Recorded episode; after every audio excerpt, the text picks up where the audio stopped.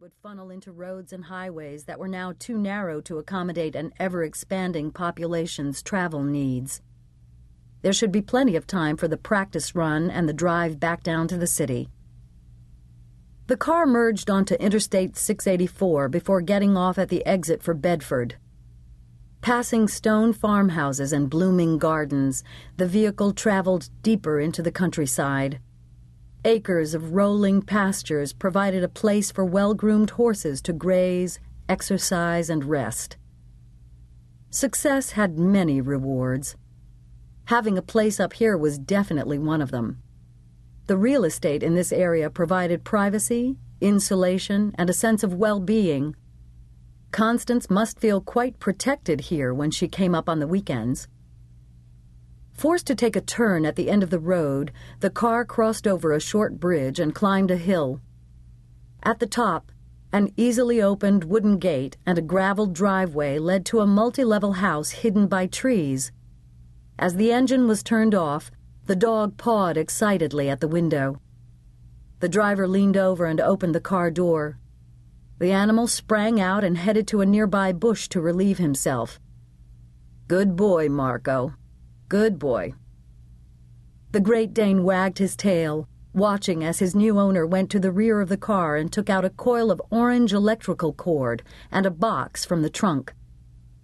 Come on, boy.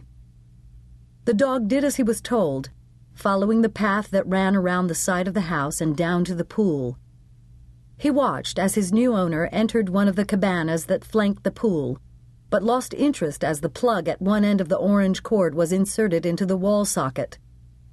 While the coil was unwound, Marco chased a gray squirrel that scampered into the trees. Marco! Marco, come back! Come back here right now! The dog came trotting out of the woods. He was panting and muddy. Oh, Marco, look at you. What have you done?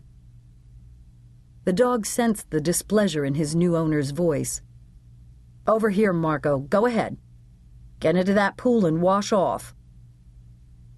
The dog stared at the finger pointing to the pool. Go ahead. Go into the water, boy. The rubber ball was tossed toward the shallow end of the pool. Marco went in after it his head held proudly out of the water as his legs paddled beneath the surface, his paws scraping the bottom. He reached the ball and wrapped his jaws around it, turning to bring it back to his owner. But then Marco saw his owner throw something else toward the pool, something big and shiny, and attached to the orange cord. As the toaster hit the water, the electricity ran through the dog. His lungs struggled to breathe. His heart stopped pumping, and his head slipped below the surface. The new owner watched closely. Yeah, that was going to be enough current. Friday, May 18th. The morning rush was on. Breakfast eaten, teeth brushed, hair clipped, shoes tied, sweater buttoned. As she hustled Janie out to the garage, Eliza picked up her daughter's backpack. Anything in here I should see? Eliza asked. Janie's blank expression prompted Eliza to unzip the nylon bag. She pulled out a yellow sheet of paper. Oh, yeah. You need to fill that out, Mommy, said Janie. It's for the picnic. Eliza scanned the notice. The first grade family picnic was coming up in a few weeks to celebrate the end of the school year. This sounds like fun, sweetheart, said Eliza as she grabbed a pen from the kitchen counter. Should we ask KK and Poppy if they want to come? Janie shook her head, a solemn expression on her face. No, Mommy. Mrs. Ansley says no grandparents or friends. It's only for parents and children.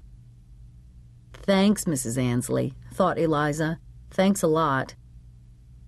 I'm sure if I asked Mrs. Ansley, she'd let us bring KK and Poppy and even Mrs. Garcia, said Eliza. Janie shook her head. Uh-uh.